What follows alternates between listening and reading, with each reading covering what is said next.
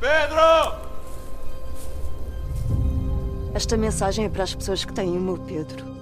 Por favor, deixem-no voltar para casa. Se sabem alguma coisa, se viram alguma coisa, por favor, falem. Ana Moreira, Miguel Borges, Vitor Norte, Joana Ribeiro, Tomás Alves e até Sara Sampaio. São apenas alguns dos nomes que fazem parte do elenco de Sombra, segundo a longa-metragem de Bruno Gascon, filme inspirado em vários casos reais, em especial no de Filomena Teixeira e do filho Rui Pedro, desaparecido em 1998. Para o crítico de cinema João Lopes, este drama não vai muito além das boas intenções. O mínimo que se pode dizer de Sombra é que as boas intenções nunca são uma garantia para se fazer bom cinema.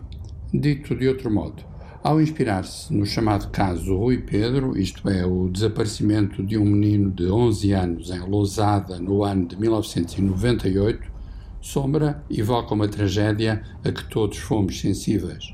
O certo é que, cinematograficamente, estamos perante uma coleção de lugares comuns dramáticos que vai desde o simplismo dos diálogos até uma direção de atores que obriga todos, os mais talentosos e os menos talentosos, a um overacting esquemático e redundante.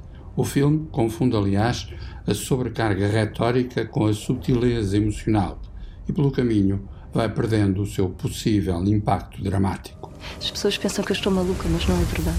Pedro! Toda a gente quer que eu finja, que seja normal. Como é que é ter uma vida normal? Eu só sei esperar por ele.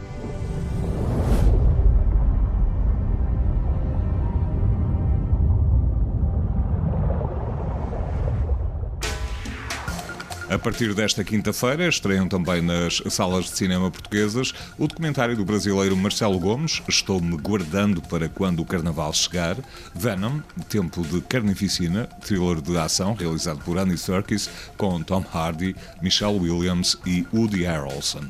E ainda a animação Ron, da erro, que na versão dobrada para português conta com as vozes de Francisco Fonseca, Sabri Lucas, Martinho Silva, Maria Daires, Henrique Gomes, Guilherme Macedo, Inês Conde e Tomás Andrade.